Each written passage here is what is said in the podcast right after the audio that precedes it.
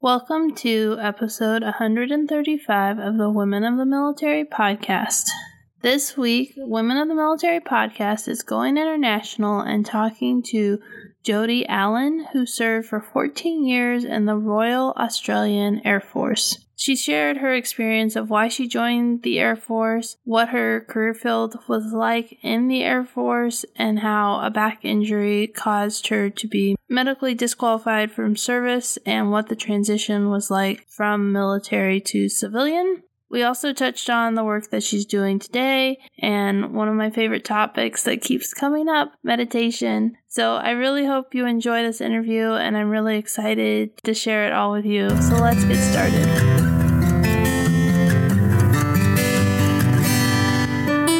You're listening season three of the Women of the Military podcast. Here you will find the real stories of female service members. I'm Amanda Huffman. I am an Air Force veteran, military spouse, and mom. I created Women of the Military podcast in 2019 as a place to share the stories of female service members, past and present, with the goal of finding the heart of the story while uncovering the triumphs and challenges women face while serving in the military. If you want to be encouraged by the stories of military women and be inspired to change the world, keep tuned for this latest episode of Women of the Military. Thank you, Blue Star Families, for sponsoring this week's episode of Women of the Military podcast. The Blue Star Family's 2021 Military Family Lifestyle Survey is open through June 6th. Help Blue Star families show what military, veteran, and National Guard Reserve families like yours need to thrive. The stories and information shared become the fuel and information leaders need to help create change that will directly benefit us and our families. For instance, those who took the Military Family Lifestyle Survey last year had an opportunity to share details about the ramifications and impacts the pandemic had on them, their jobs, their children's education, etc. The feedback was extensive and eye opening and has given a first hand perspective of how military families were affected by the pandemic. Visit bluestarfam.org slash survey 2021 to learn more and to take the survey. Now let's start listening to this week's interview with Jody Allen. Welcome to the show, Jody. I'm so excited to have you here. Thank you for having me. I'm excited to be here. So let's start with why did you decide to join the military? Well, uh, I was 16, quite aimless, didn't really know what I wanted to do with my life. My dad was a professional musician, so went to a new school every couple of years, which was good in one way. It had, it had its pros and cons, but I had never really developed through school any kind of notion of what I wanted to do with myself. So I didn't complete school. I went to work part time, left school in grade 11, went and worked part time in a theme park, Dreamworld, one of our big theme parks on the Gold Coast here. So did various jobs there. One of them was a clown. so that got to a point where that wasn't really giving me a sense of purpose. I did enjoy it. So it really, I did struggle. I struggled with what I was going to do with myself and was quite just not not in a happy place really and my brother my younger brother had always wanted to join the air force and my mum said to me why don't you go and join the air force basically we don't like you very much right now. Can you just let's get rid of two kids instead of just one? So they they had a very smart idea. So I went to recruiting, the recruiting office in Brisbane here in Queensland, with no idea what service I wanted to join, what job I wanted to do. I just wanted to get in to the Defence Force and leave where I was basically. So no research under my belt whatsoever at the time and I just said, whatever service takes me and whatever jo- job I can do. So I think now I could have been in the, the Navy or the Army and had a completely different a life and experience, but it was the Air Force that accepted me. I did my aptitude testing, the psycho, psychological, can't even say that at the moment, testing. And they said, okay, these are the kind of jobs that you can do. And I just said, okay, whichever one I can get into the quickest. So that happened to be supply, so logistics stream. And I was very lightweight at the time, so I was a little bit underweight. So they said, go away and try and put on some weight. So I couldn't. So I had a really big breakfast and I went back and they said, okay, don't worry about it. You'll be fine. So I was this tiny little 17 year old off to join the Defence Force uh, with no idea what I was getting myself into, basically. So that's my beginning of the story. And did your brother end up serving too? He did. He joined 12 months after me. So, um, which was great. He his training was down in the same location in Victoria, bottom part of Australia. So there was a time there that we were serving together while he was training. That was my first posting down in Melbourne. So, so it was great for both of us to have that time together down there as well. Yeah, that's really cool. And so, how does it work? Do you go to boot camp like in America? Yeah, we have our roughly three months of recruit training. And then, depending, uh, so we call it a mustering. So, depending on the trade or mustering or what job, this is at troop level. I wasn't an officer, I was an airwoman. It, depending on that, it's depending where you went for your trade training. So, my trade training, so I went to recruits for the three months and then I had my trade training for three months and then I was posted to my first posting. So, that was all an eye opener as well. Because again, I what was so eye opening about it? Uh, due to my lack of preparation, uh, when I arrived at recruits, was as I said, I was quite underweight, uh, underfit, if that's a word. It's not really. I've just made that up.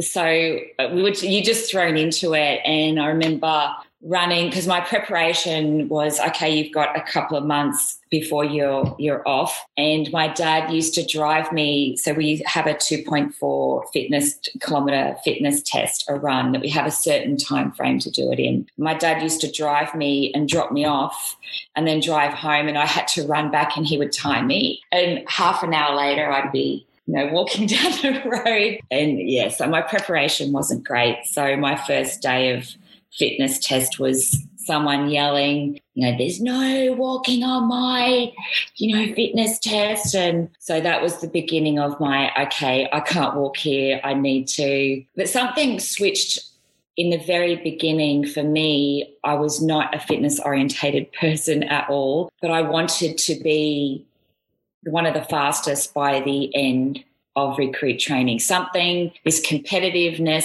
this tenaciousness just clicked in inside of me on that first day because I was embarrassed that I was walking when I was supposed to be, I was joining the military and here I was walking on a, on a run test kind of thing. So that pretty much changed me for the rest of my life, really, in that first instance. So that was, yeah, challenging, but I, I took it on and I did. I was was quite fit by the end of the three months. wow. So it had like a huge impact on your life from like the very beginning. Yeah, I think it revealed joining the Defence Force revealed something in me that I didn't actually know that I had. I was extremely shy as a child, like hide behind my parents' legs kind of shy. And it so for me to go and do something crazy like joining the Defence Force, it really just uh, revealed all of this um, strength and grit and things that characteristics that I had inside of me that I never knew I had. That resonates with me so much because I was I was very shy and the military like drug something out of me and I was and I'm not the same person. Yeah.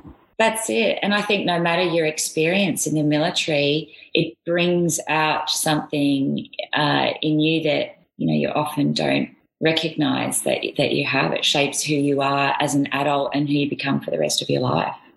Yeah. So you went to your first assignment and then your brother was there for training. So you had like someone to hang out with and Yeah, so I had some family, which was great because we were a very close knit family.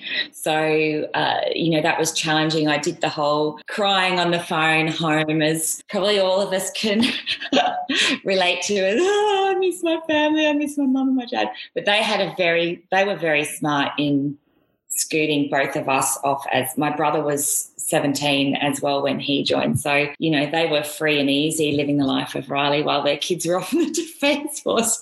So they ignored all the crying phone calls, like, yeah, you'll be right, off you go. They're like, you're fine. You're fine. Don't yeah, come back. Yeah, you're fine. You're fine. We're off to the movies now.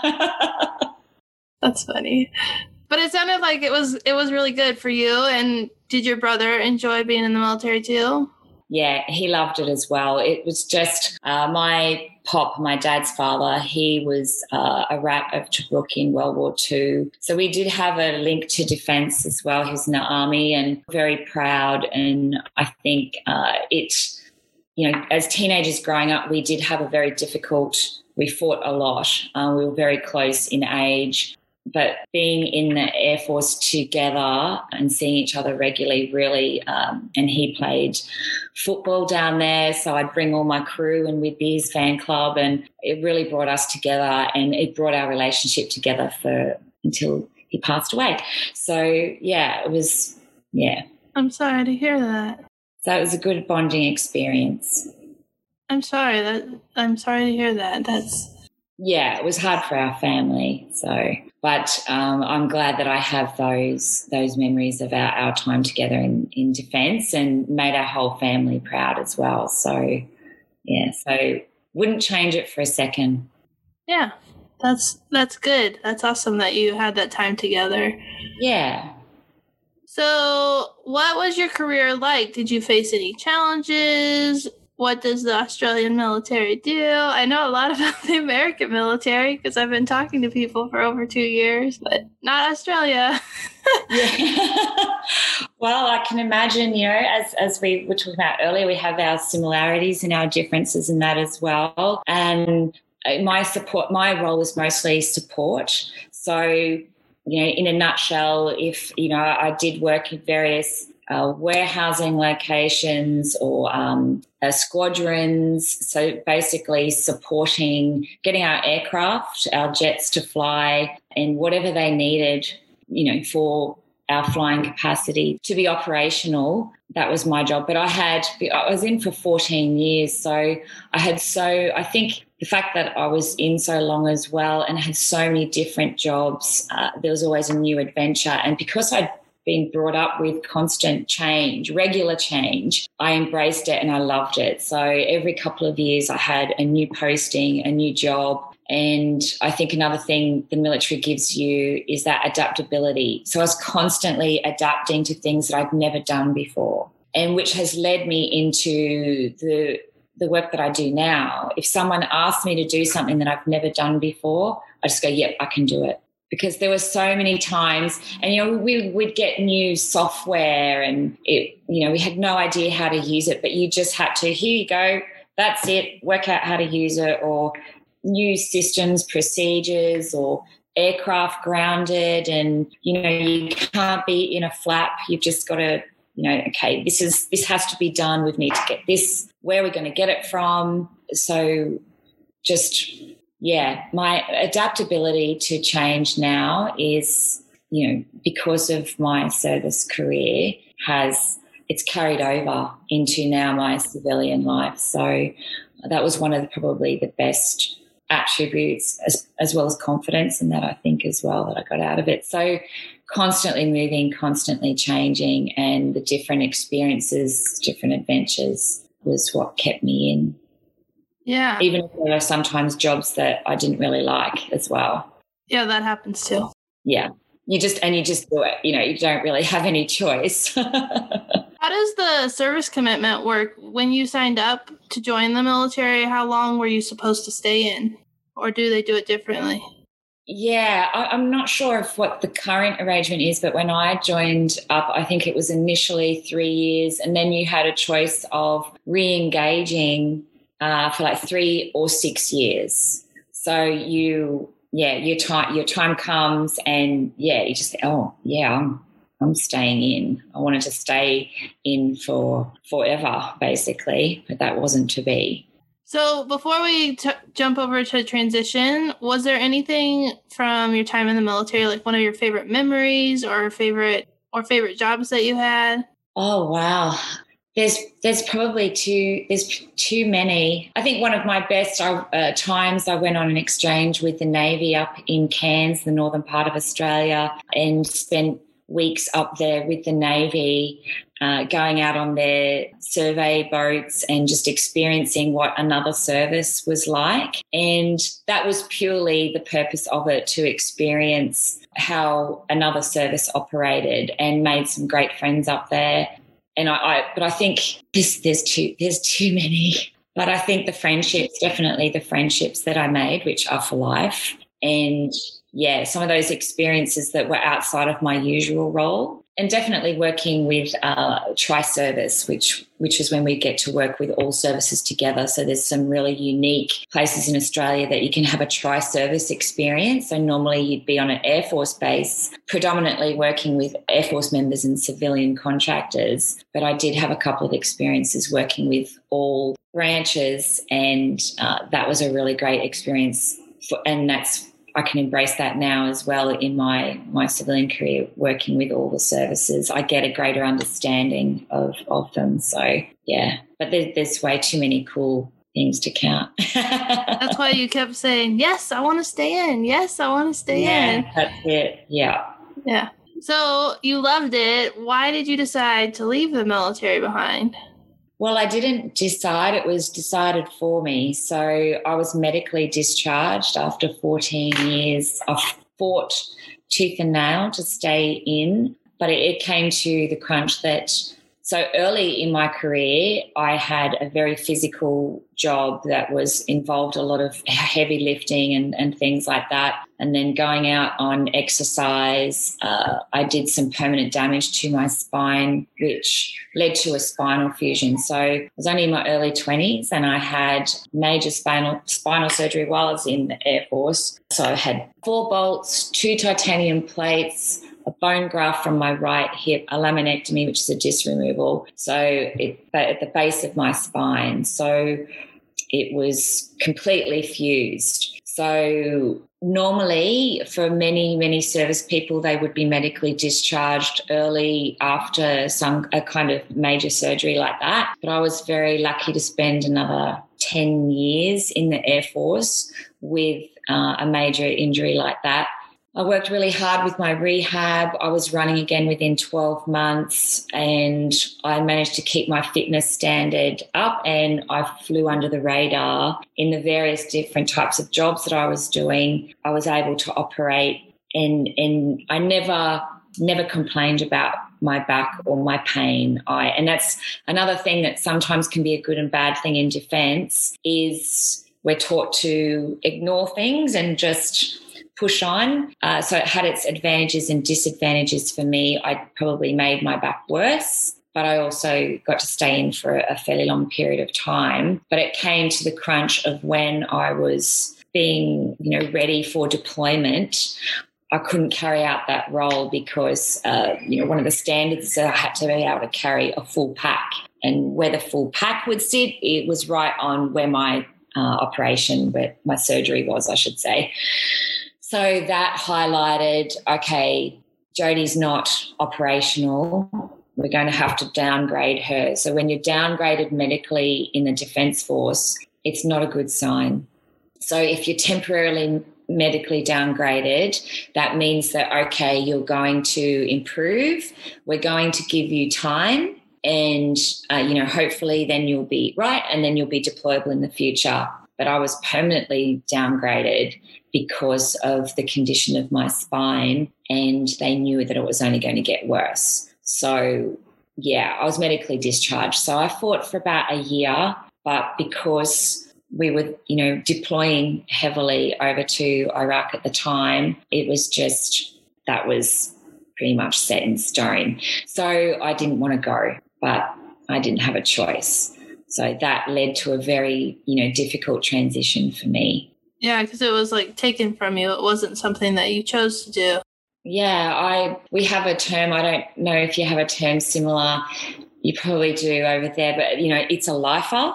And a lifer is someone who, you know, the military is your life and your career, and you don't see yourself ever leaving. And at 14 years, I saw myself. I, I loved it. I loved everything about it. Even though it's given me this permanent injury, I still would go back and I would still join up. I probably wouldn't join up in the job that I did. It wasn't the best choice for me, but I would still join. I would still do it all again in a heartbeat. But yeah, you, and you do that. You you ruminate over, oh, would I would I would I still be in? What would it be like now? Where would I have gone? All that kind of stuff. Would I have deployed? That that in itself is a whole other you know issue as well. Not I, I served and I never deployed, so there can be. Um, there is some issues in the veteran space in Australia here where there can be some judgment over if you served but never deployed or saw active service, then you shouldn't be called a veteran. So I personally don't call myself a veteran, even though I am classified as a veteran and I've, I've got one medal, the Defence Medal, and I have struggled with that because I did serve for a long time uh, and I only have one medal to to show for it kind of thing. But in in saying that, in seeing what has um, the result of active service has done to many of my friends and colleagues, part of me is also grateful that I didn't deploy. So it's a double edged sword. Right. I wish I had deployed, and at the same time, am I lucky that I didn't have the opportunity to to deploy? How would that have affected me? So, yeah, yeah, that's that's something that is American too, where they have the veterans who've deployed and sometimes they look down on or say things like you're not a veteran if you haven't deployed, which I don't agree with. I think if you've signed up to serve, then you're a veteran. But I can understand that inner turmoil and then the outward pressure. Yeah, exactly. And it's um, how we feel about ourselves and how we feel that we're judged by other veterans, I instantly connect with if I meet anyone that served, I'm like, you're my mate.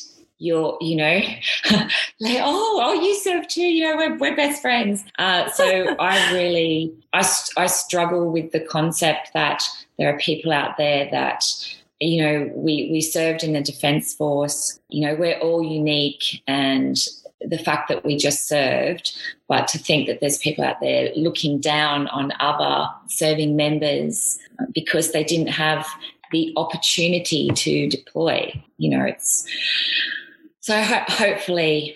Hopefully, we can improve the language around, um, you know, veterans and supporting each other, and you know, taking care of each other, and and that mateship as well.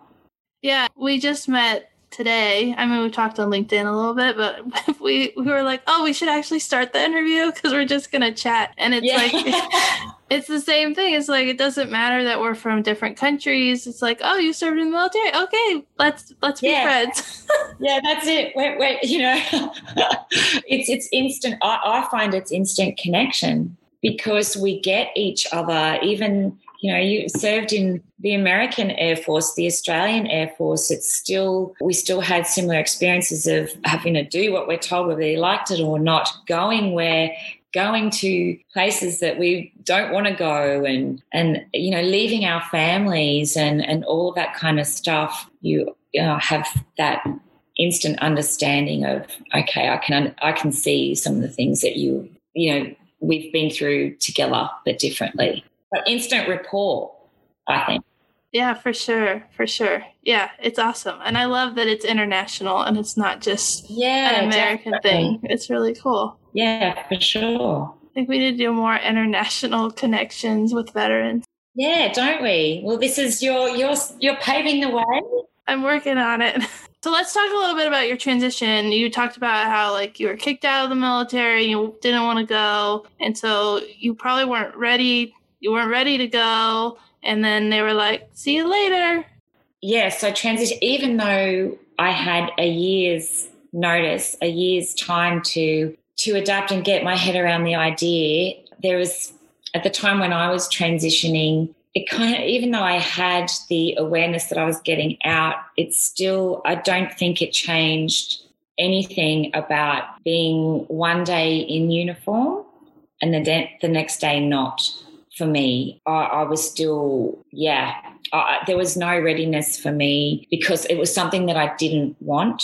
Uh, to happen. So there's probably a bit of denial in that there as well that it was happening. Um, trying to find civilian work as well was extremely stressful. The, the first couple of weeks that I was out and, you know, I packed up my uniform, I think I cried myself to sleep every night, even though it was something that I knew that was happening and I was well aware of it. That loss of identity, the loss of purpose. I had no job. I was lucky I did find a job uh, within a couple of weeks uh, of just a part time one. And that was because, funnily enough, the guy that was interviewing me was ex army. So, again, that instant rapport, as soon as I walked in and he found out I was ex Air Force, I basically had the job because he knew that I was reliable, dependable, adaptable, all of that kind of stuff. So he already knew that I could do it. And I'd never done the job before. I was just like, okay, yeah, yes, I'll do it. I'll do this. So it was a real struggle. And I was a,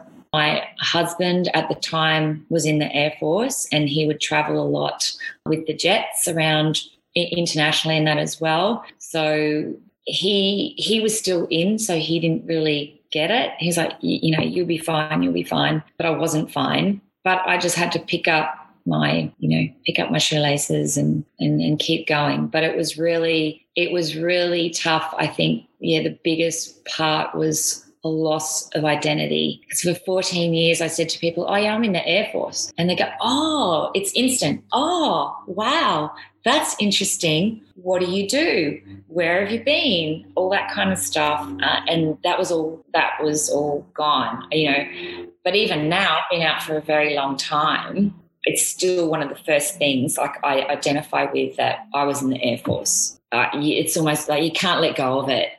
It's yeah, it's just it, because it, it's a part of you. Yeah, I've told that same story. Like when I was in, and I would be like, "Oh, I'm in the Air Force," and people said the same, "Wow!" And then they'd be like, "What do you do?" And then you get out, and they're like, "Oh, we don't care who you are."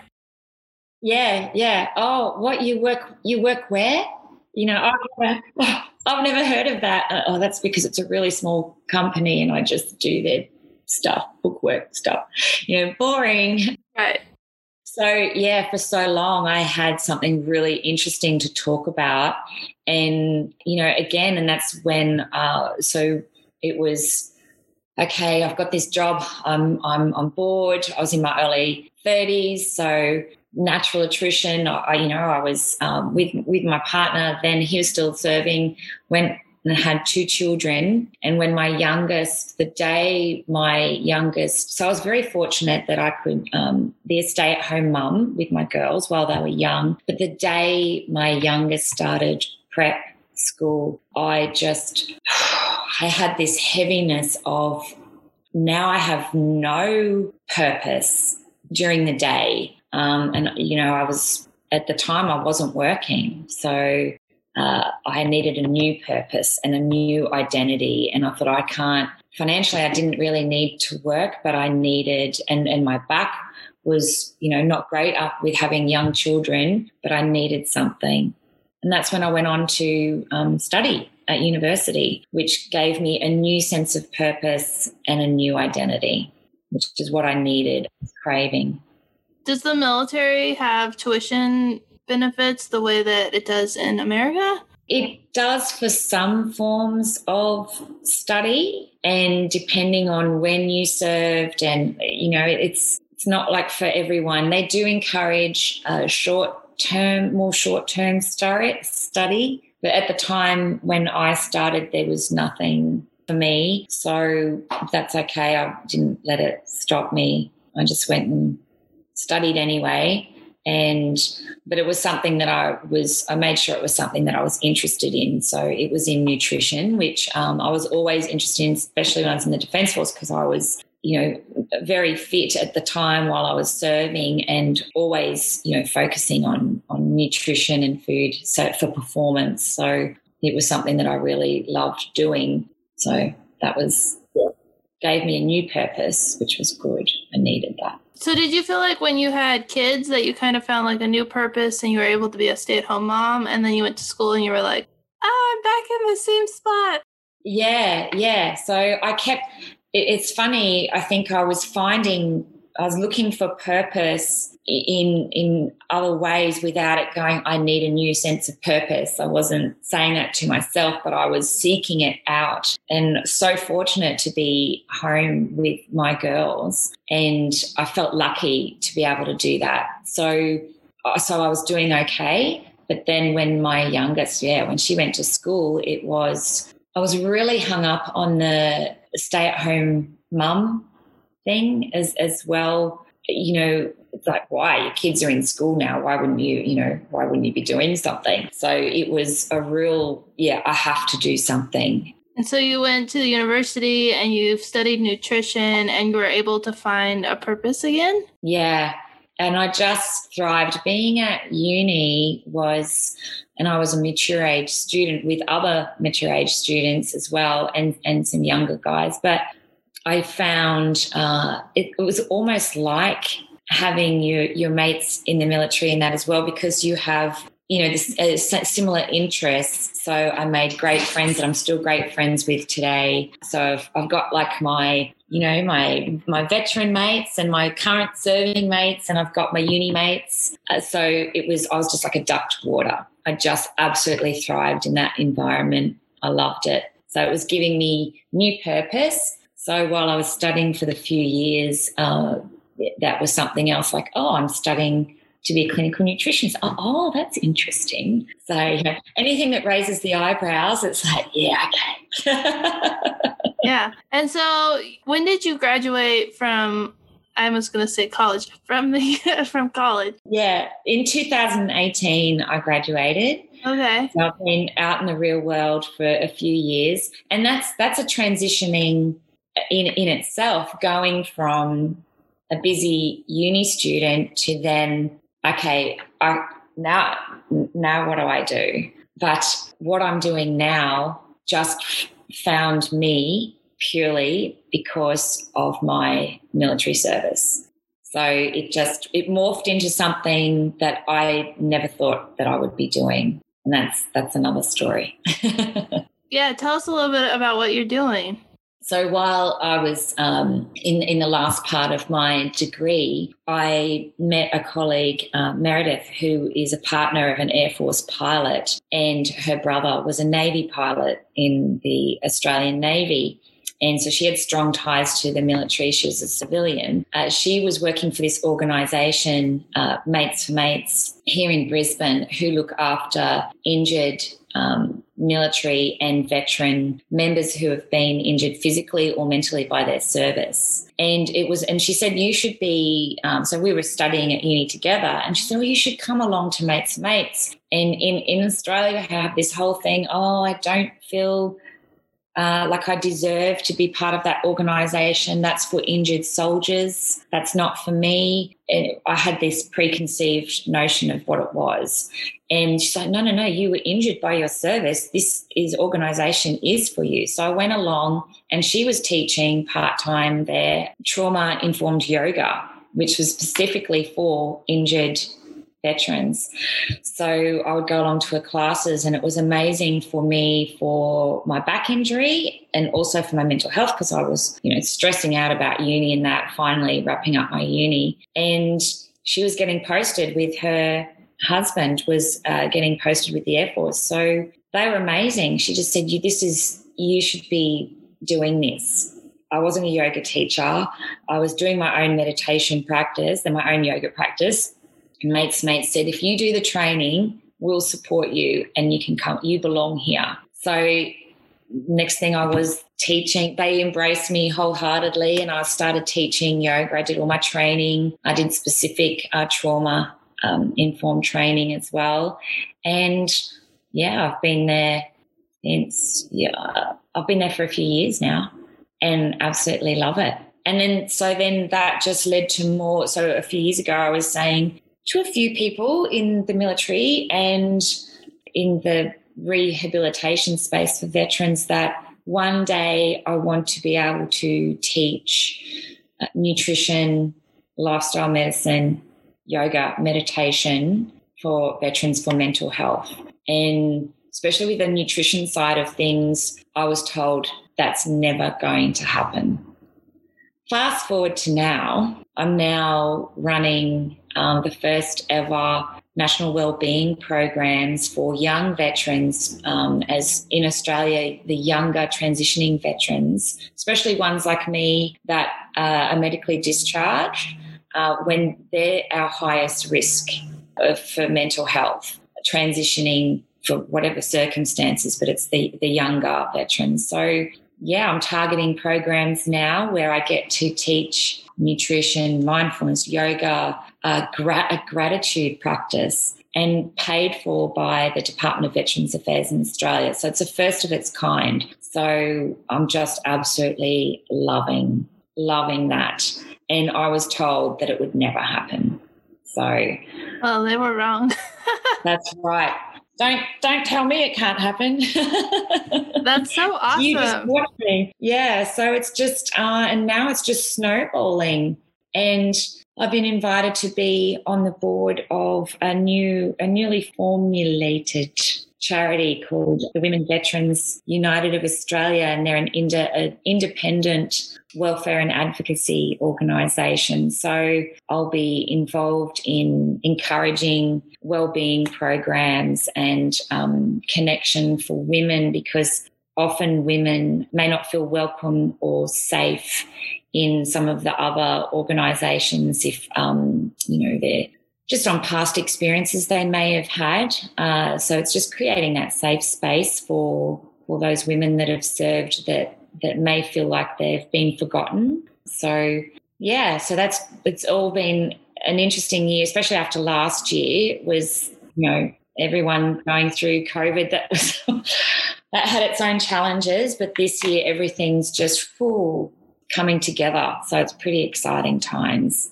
That's really exciting. I'm a strong believer in meditation. I've been doing mindful practice, I guess, about a year. Excellent. And it's it's like the best. it's like, yeah, I just love being able to do a daily meditation and like calm the thoughts and just find that peace that I need. And yeah, and and that's and that's my purpose is as well as introducing meditation, these mindfulness practices that a lot of people believe they can't do.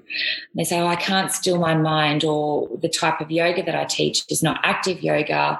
We're, we're still on a mat. Uh, there is movement involved in it, but often people have a preconceived idea that it's emptying your mind. It's, you know, it's, it's being in the one spot and you've got to you know you can't think about everything anything and it's all about um and it couldn't be further from the truth you know mindfulness can be going for a swim in the ocean or walking in the rainforest or you know there's a cool study from japan of rainforest therapy that um, testing the stress markers in participants after being in nature i think it was only maybe 20 30 minutes reduced their cortisol your stress hormone by 50% just by a brief stint in being in nature. So it's incredibly powerful stuff. And I teach people that, you know, those wandering thoughts that come in, they're okay and they're normal.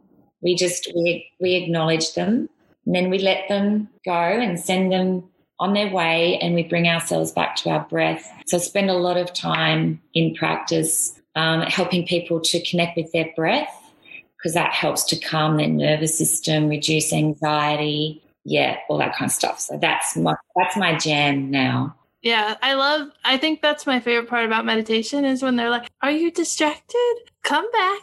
It's okay." Instead of being like, yeah. "You're distracted. You're not supposed to be." It's always like, "That's fine. Let's just start again. Start focusing on the breath." And it's just I you can't do it wrong, and so it's so healing and it's just great. Yeah, and, and you just nailed it by saying you can't do it wrong because so many people um, they'll they'll give it an attempt and they fight with the busy the busy mind, the distractions. They'll fight with it or they'll get into it, they'll engage it, and then they go, no, I, I can't do it. You know, and, it's too difficult. But sometimes sitting in a little bit of discomfort and, and as you know, if you've been practicing for, for a year, there, there'll be times when it's easier and times where it's more difficult, depending on what's going on with your day or, you know, ah, but you know that just take a few breaths and it's it's it can be really quite powerful something so simple that we all already have. It's nothing fancy. It's not it's you know not something that you take and not a not a tablet it's it's really it's and it's free. So yeah. I'm, I'm glad to have that practice. That's really awesome. Yeah. I was I went and got my first um, COVID vaccine and I was freaking out a little bit and I told my boys and I was like, all mommy has to do is breathe. And so I was like, ah, I'm freaking out. They'd be like, mommy, just breathe.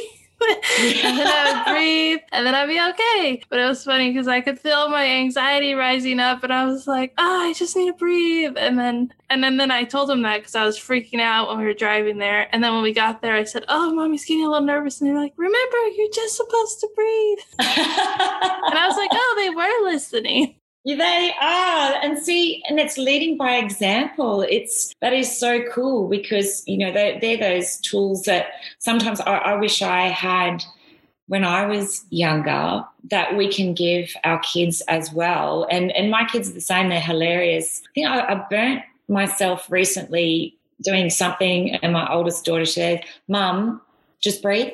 Oh, oh, yes, yes. Thank you, thank you. Yes, I'll just breathe through my hands blistering and being on fire. But you know, but but it, it does. I had an MRI uh, for my spine recently, and they used to terrify me, and I'd have so much anxiety. They have to because I also have um, I'm claustrophobic, and just those oh, you have to be in there for quite some time and the noise and, you know, they have to put headphones on my ears and an eye mask and, you know, all these kind of things to, you know, make me feel better. But the last one I had, I just was purely focusing on my breathing and, you know, just saying some things to myself of, you know, everything's okay, you're safe. And I actually fell asleep during it, which wow. was unheard of in the past. There, there were times where I was pressing the button, get me out, get me out where and they're like wow you actually fell asleep in that? That just does not happen. So and that's the power of breathing. Yeah. Yeah. Yeah. That's really cool. Well is is there anything from your time in the military or what you're doing today that i didn't touch on that you want to talk about no, I think I've rambled enough. Well, I have one more question. I always like to end my interview with what advice would you give to young women who are considering joining the military? I think that is such a good question because I, as I was saying before, I didn't ask myself any questions before I went to recruiting. And I possibly did not join up in the right job for me. So I would definitely be looking at what are the pros and cons, you know, talking to as many, if you can find people that have served, talking and asking really important questions and doing your research in what kind of job you want you want to do and what would suit you. I think physically and mentally and that as well. Are you prepared to be away from your family? You know, for, for me, I was part of a close family, but being away from them also forced me to grow into independence. So uh, that that was a, actually a good thing for me. Yeah, I, I think I think they're things that probably uh, would be important that I would think of.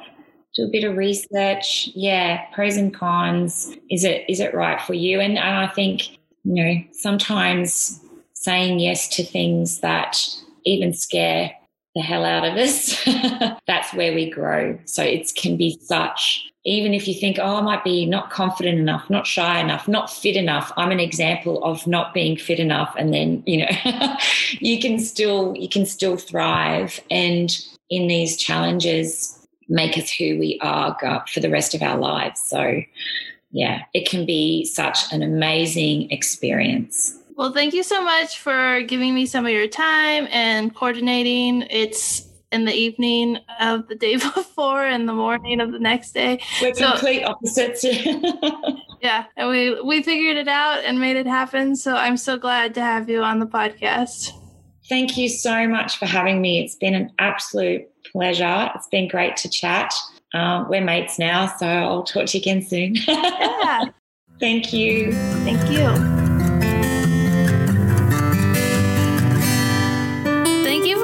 Listening to this week's episode of Women of the Military Podcast. Do you love all things Women of the Military Podcast? Become a subscriber so you never miss an episode and consider leaving a review. It really helps people find the podcast and helps the podcast to grow. Are you still listening? You could be a part of the mission of telling the stories of military women by joining me on Patreon at patreon.com slash women of the military, or you can order my book, Women of the Military, on Amazon. Every dollar helps to continue the work I am doing. Are you a business owner? Do you want to get your product or service in front of the Women of the Military podcast audience? Get in touch with the Women of the Military podcast team to learn more. All the links on how you can support Women of the Military podcast are located in the show notes. Thanks again for listening and for your support.